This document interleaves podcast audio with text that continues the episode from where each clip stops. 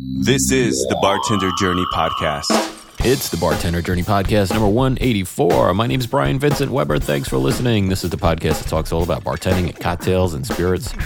Well, it's October, beginning of October 2016, and I'm still unearthing recordings from Tales of the Cocktail in July. So uh, we've got a couple interviews today. We're going to speak with the great Bernie Lubbers, and he's the American whiskey brand ambassador for Heaven Hill Brands.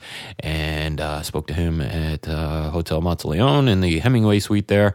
And then, um, oh, and then we're going to speak to Jacob Hernacona, and he's uh, Martin Miller's gin, which is delicious, delicious gin. And uh, they they let me taste some uh, of their brand new uh, Nine Moons barrel aged gin. Boy, was that good.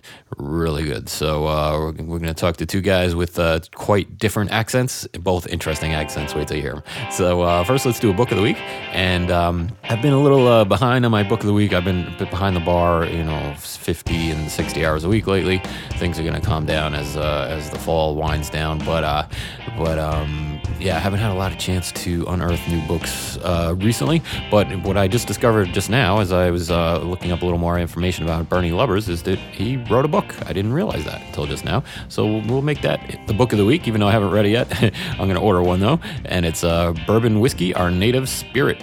This is the second edition, Sour Mash and Sweet Adventures of the Whiskey Professor, uh, being Bernie Lubbers, the Whiskey Professor. So uh, we'll have a link to that up on bartenderjourney.net, and uh, you can pick up a copy. Maybe we'll uh, we'll read it about it and compare notes later.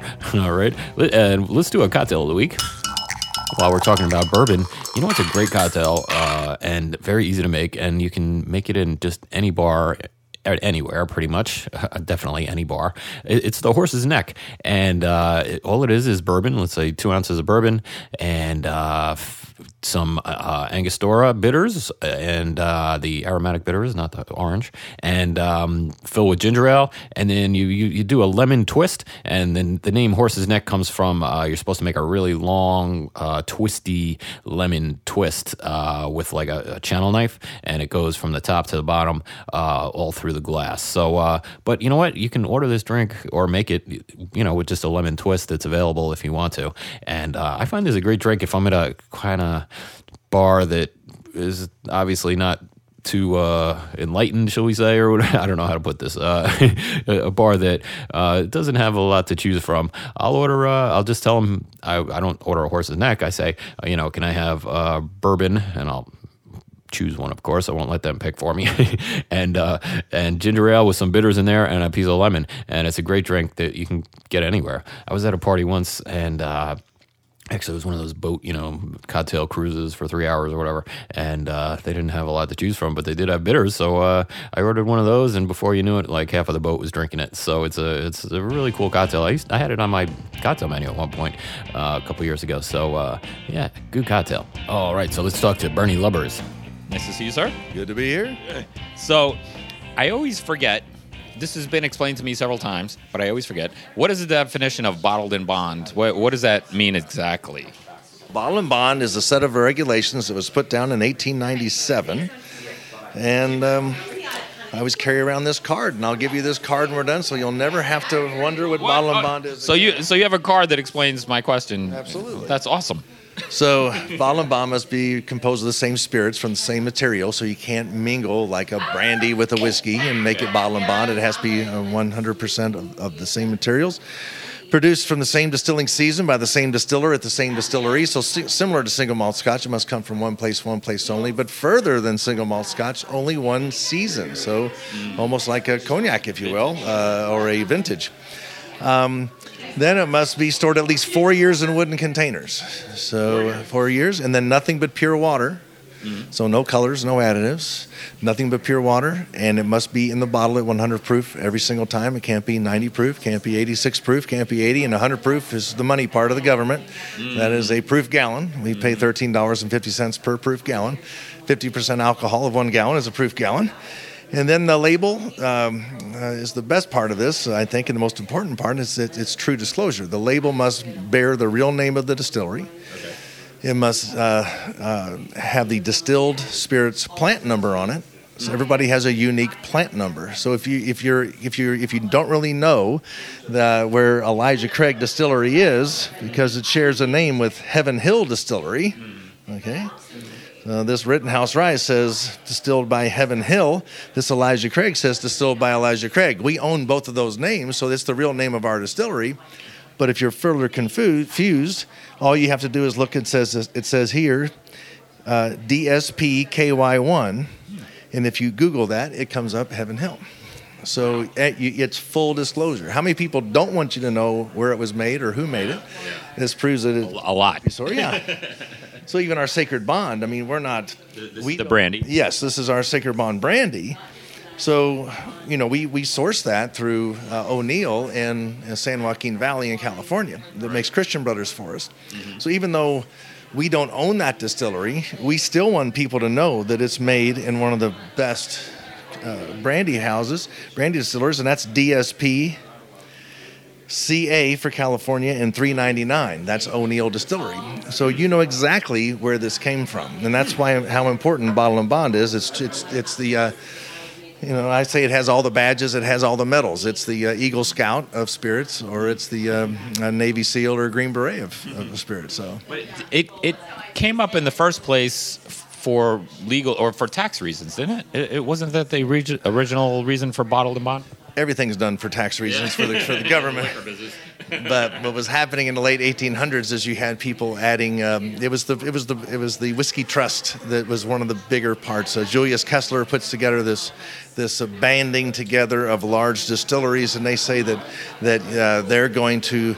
Um, protect the industry and make nothing but the best products. And they were just basically making neut- neutral grain spirits or uh, um, taking uh, molasses type of uh, uh, neutral spirit and then adding colors and flavors and slapping a whiskey label on it and whatever proof. And so that didn't go over very well. And tha- that's called compound whiskey, just like you would make a compound gin or, you know, anything that's a, you know, a well gin that's going to be a, a gin flavored vodka or whatever. So that's when the straight producers there was no laws in 1897. So this is the first consumer protection leg- legislation. It was followed up uh, nine years later by the, the Pure Food and Drug Act, which also defined pure whiskey. as nothing but water added to it. That still made the blenders and rectifiers upset. So when uh, President Taft makes the Taft decision in 1909, he put his foot down, and he had a big foot, um, and created blended whiskey where you could add colors and flavors, and straight whiskey, which you can only add water, and it had to be a minimum of two years old. And then you had the bottle and bond, which covers all spirits, not just whiskey, but all spirits, as long as it's aged for four years in wood and really meets all those other qualifications and bottled exactly 100 proof. You could do that. So But but isn't there like w- something about you had to pay taxes immediately when you distill the stuff unless you put That it was- bottled in bond? that was uh, they they argued over how long the bond period wait. So you you didn't have to pay taxes until it came out of bond. Till, till it was done uh, aging. Right. So they, they were going to set, the, you know, if you could put it in a bond forever, you would never have to pay taxes on it until you bottled it. But that would make no sense for the producer because you're going to have to sell it. It's, you know, you, you, you yeah, you, you, you, or else it'll be gone. So there was one year, uh, one year, three years. They eventually uh, settled on eight as the maximum bond period uh, there. Uh, that we don't have that anymore. It's all changed a little bit. Uh, and they used to have nothing but bonded warehouses that only bottle and bond whiskey sat in. That's changed too. Now basically every warehouse can be bottle and bond as long as you meet those restrictions. Okay. So were those warehouses originally owned by the federal government? No, they didn't. Uh, we still had to buy them and uh, and build them, but they held the key. As, lo- as and, and the government held one key, the treasury agent who used to live on the distilleries, and the distiller held the key. So it was like a, a safety deposit box. You couldn't get into the distillery or a warehouse by yourself. You needed both of you. Wow. That's so interesting. I don't. And I- Reagan, I think, is the one who, uh, you know, he was saving money. Uh, you remember, he cut a lot of things, and so that's one of the things he cut. So no longer do we have uh, distillery agents living. We get audited every three years, and they stay for about six weeks. So it's not like a quick in and out audit. Wow, that was fascinating, man. Thank you so much for talking and uh, explaining this to me because I didn't know much about it. It's deep and complex, just like whiskey. Pleasure, Bernie. Thank you so much. Cheers. Cheers. So you got it? What's bottled in bond mean? Well, it's got to be bottled at 100 proof, 50% ABV. It's got to be produced at a single distillery, and it has to name that distillery right on the label. And it's uh, got to be produced in a single year, which is interesting. That's that's very unique. So, uh, what else? I wish I could, find that piece of paper that Bernie gave me that uh, explained what bottle and bond means exactly. You come home from Tales with all of this stuff, and it's I'm sure it's in this room somewhere. Somewhere. There's a lot of stuff in this room. All right. Uh, hey, next we're gonna to talk about uh, Martin Miller's gin, and this is also uh, as recorded at Tales of the Cocktail 2016. So um, my name is Jacob Aaron Krona, and I'm the CEO of uh, the Reformed Spirits Company, the owner of the Martin Miller's Gin portfolio of brands. And now we're about to be one of the first people on American soil to try our new launched barrel aged gin, Nine Moons. Barrel aged gin is it's um, unusual, ca- a little bit unusual category. You know, you don't you don't see a lot of it on the shelves or or in the back bar, but uh, but it's but it's delicious. So uh, just can you tell us a little bit about the history of barrel aged gin? Well, it's it's a um, category that we've been discussing endlessly for the last, I would say, almost three years internally, because in the last delicious. few years there's been a lot of the last 10 years I would say gin producers have been coming out with a lot of variations flavor gins. So aged gin is just another take for a lot of producers to kind of create differentiation. And we were very much against it uh, as a company because we thought why ruin a very good liquid? We set out back in the late 1990s to do the best gin money can ever make and that's how the gin renaissance started so to age a very good product to us didn't make sense why try to do something that the bourbon producers the whiskey producers are doing extremely well Right, they do it so well. They've been doing it for hundreds of years. Exactly. That's that's not for us. But our staff in the US, the mixologists, the salespeople, were craving and demanding and please, can we do barrel aged cocktails? After about a year, I said, okay, you can do it. Buy some barrels, but don't tell me about it. Yeah. It's under the radar. it's not part of the company profile. But they did it to great success. Right, And I tried Negroni, Negronis, eight Negronis and eight uh, Lost Word. I mean, Yeah. there's, there's, there's a lot of Yeah, good yeah. cocktails that you can age in a barrel. And I started to try this, and we're actually quite good. But I couldn't even mention it to my colleagues because we've kind of decided barrel age is not for us. Hmm. Then Andreas Versteeg, one of the co-founders of Martin Miller's Gin, was in New York, and he tried one of the barrel aged cocktails. And he called me and said, Jacob, this one is actually delicious. Yeah. And I said, well, I know. Sometimes it turn out really well. Yeah. I went back to the same place, tried it, and like, this is great. So he, Andreas, who was very much against barrel aging gin, bought for himself personally a set of barrels mm, for his birthday last year, and we sent them to Iceland. Mm. And every month we were sent a sample of the aged gin, and it was a relief. No, it doesn't taste good. It doesn't taste good. Oh, you were you were glad. Like, thank God we don't have to do this because it's going to be too complicated for us. We're not good at aging things. We're good at producing gin. Mm-hmm. But then after nine months, the sample like, hmm, actually this is pretty good. We tried it on the staff in the office, and they all loved it. yeah. And the greatest thing of this is, it tastes like gin. If I blindfold you for anyone and you try this, you will say this is a gin with Yeah. some flavor to it. Some maybe some bitters in it or something. It- the vanilla comes out a little Vanilla, yeah. But There's a, a sweetness. It's it's delicious. a lot It's of delicious. people, or a lot of aged gins, or rested on barrel, Right. as you call it in the US, or the definition, the legal, legally, uh, doesn't taste like gin. Right. It's something else. And Right. Mm. for us, we are making gin. So unless it tastes like gin, it's a no-go. Mm-hmm. The rest is history. Yeah. We took it out in the trade. People just love it. Yeah. So now we make it available. Uh, demand is very high. Supply is Though. short. So uh, people can apply for, for an allocation, and we deliver. And I mean, we're now selling all wonderful. from day one. We're selling in like 20 countries. It's it's like a it's like a cocktail in a bottle. It's, I mean, exactly. it- And you, you you can use this for old fashioned. yeah. It's great as gin and tonic. I'm Uh, sure. You have the Martinez. Mm. Brilliant. Mm, mm-hmm. So we've had a few mixologists toying around with this, Yeah. and they created some really good stuff. So for us, it's now part of the family. Yeah. So we're extremely excited. It's delicious. I've, you know, I've heard uh, people say that a, a distiller or a, a, a spirits producer doesn't really produce a spirit thinking it's going to be used in a cocktail. And it's like, you know, oh, we made the perfect thing to be used in a Negroni. No, it's delicious on its own, you know, and, and this certainly is delicious on its own. Yeah. Is, uh, what's your thought on that?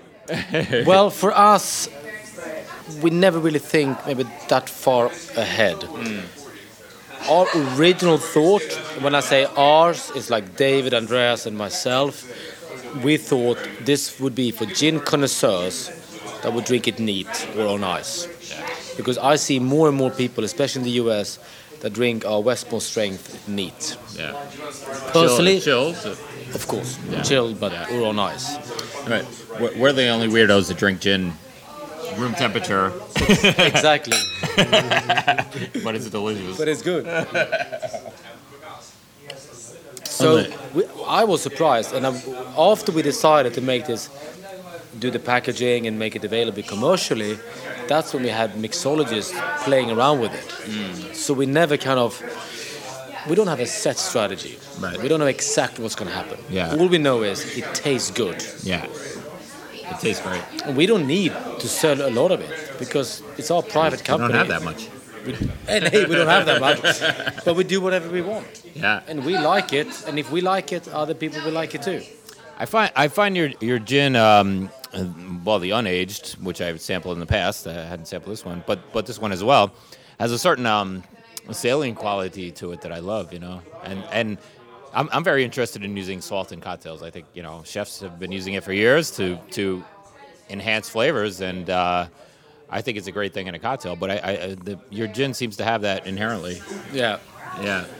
it's it's i mean it's very versatile and the idea behind martin millers from the beginning was to create a classic gin profile but of premium quality Yeah.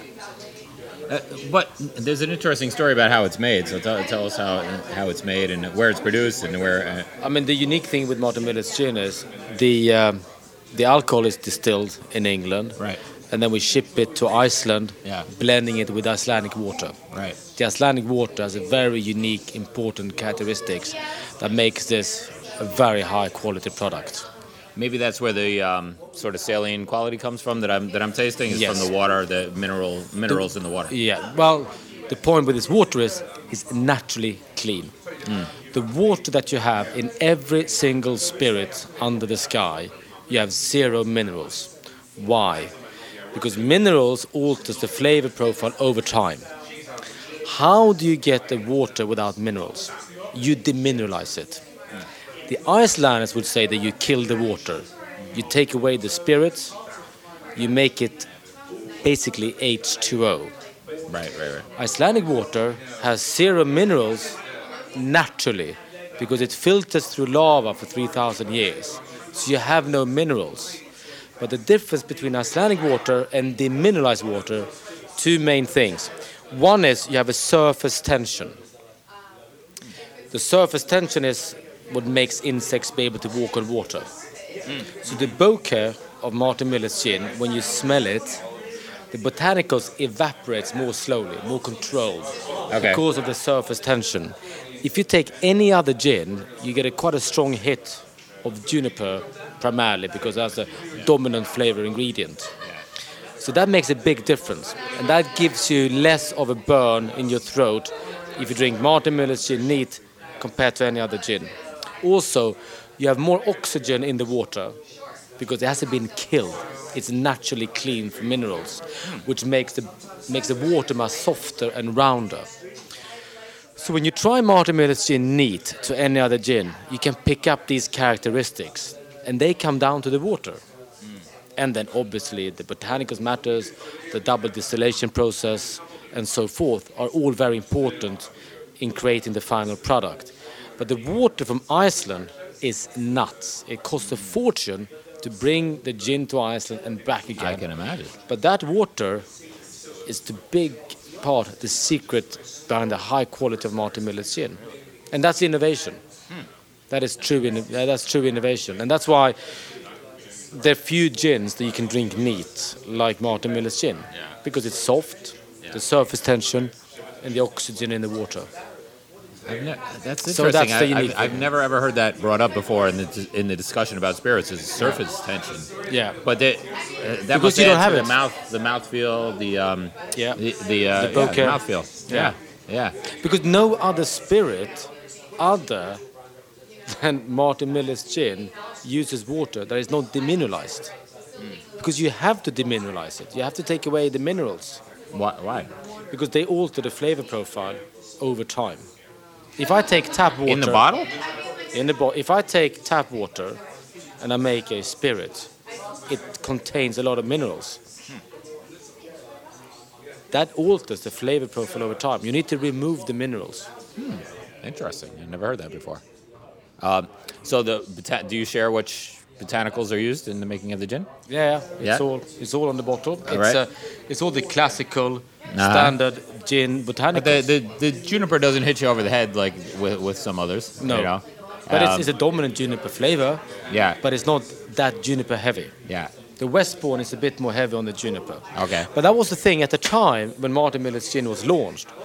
We didn't have to be weird and strange Right. to create awareness. But if you launch a gin today, a lot of people put in botanicals with very exotic origins. Yeah. You see a Do lot of citrus these days. A lot of citrus. Yes, yeah. Which is Martin Miller's would be defined by a standard gin consumer as quite citrusy today. The original version. Yeah. The Westbourne is more heavy on the juniper. Uh huh. Well, it's uh, wonderful stuff. Congratulations on this beautiful spirit. Thank And you. We'll do cheers once more. Thank you. And thanks for talking to me. Thank you. Thanks for sharing this wonderful spirit with me. Thanks for having me. If you ever get a chance to try that Nine Moons Martin Miller's gin, oh boy, it's delicious. You're going to be surprised. Uh, so from then, uh, I went, well, later in the day anyway, I went over to the uh, Amaro Montenegro uh, cocktail competition and met up with this interesting gentleman, one of the competitors. Well, it's a beautiful event. We are doing a competition for Amaro Montenegro. Uh, we are all here, bartenders from uh, United States, because we all each won our uh, section in our city. So I represent LA. I represent uh, my bar, Italian cocktail bar, Bar Toscana in Brentwood. We're here in, for this beautiful cocktail competition. Hopefully, we're gonna take a win at home. Well, as I've mentioned on the show, I've been entering competitions and I encourage you to do the same. It's a great thing to do. Yeah, it is. It's uh, not just to uh, win. It's just uh, to be there and experience other people, learn how to deal with tension, learn how to deal with stress, and also improve techniques from other people. Looking at other bartenders' technique, you can always get inspired and learn a little bit. It's, it's a learning experience. It's fun to be in a competition, and it's a good opportunity to ca- take a good prize at home. What are you making? I'm making a cocktail with apricot jam, peach bitters, Amaro Montenegro, and fresh lemon juice for breakfast. Can I try? Okay. Of course. Bartender competition. So we've got uh, we've got five more bartenders coming from all of the United States. We've got Greg Clemmy from Chicago, William Rivas from uh, from Miami, Rafael Jimenez Rivera from San Francisco, uh, William Perbolini from uh, Los Angeles, and BC Hoffman from Los Angeles. Welcome to Northern Jazz. So a lot of times with these competitions, they'll invite the public in to uh, to come ex- be part of the the, the party and uh, see, and see how be part of the experience. Uh, so um, yeah, you can uh, if you're thinking about joining or entering competitions, uh, maybe you want to go to one first as a as a spectator and uh, and see what it's like. Every, everyone's a little different. There's di- different rules, different procedures for each one, but it's always a good time, and usually you get to taste some drinks. Where do you find out about them? Well. A lot of times it's through the USBG, the United States Bartenders Guild, and uh, that's something you definitely uh, I can hi- not recommend highly enough that you uh, to join the USBG. Uh, There's so many opportunities and such cool people, and uh, you, you'll be impressed, believe me. And you don't necessarily have to be a bartender to join. Uh, enthusiasts are more than welcome to join. They're encouraged to join, and barbacks are, of course, are more than welcome to join. So yeah, look into it. USBG.org. Find uh, what the nearest chapter is to you, and. Um, yeah, if you have any more questions or want more encouragement, you, you can uh, get in touch with me. If you go to bartenderjourney.net, you can go to the contact page, and that's probably the best way to get a hold of me. Uh, while we're talking about this stuff, uh, you can find me on Twitter at barkeeptips. Instagram is bartenderjourney, and uh, the website I already said, right? bartenderjourney.net. And oh, Facebook, you can just uh, search Facebook for Bartender Journey and like that page, like it. Hey, next week on the show, we're going to talk to Isaac Grillo, and he owns a bar in Miami, and along with his wife, and uh, he also works with Afrohead uh, Rum. So we're going to talk to talk to him next week. So I hope you're subscribed. If you're uh, if you have any questions about how to do that, you can go to bartenderjourney.net/slash-subscribe, and there's lots of options for you there. Whether you're on iPhone or Android, uh, there's different ways to uh, subscribe there. You could also subscribe to our email list on that page as well. Hey, let's do a toast. Work like you don't need the money, love like you've never been hurt, dance like no one is watching, screw like it's being filmed, and drink like a true Irishman. Cheers, we'll see you next time on Bartender Journey. Whiskey. Perfection.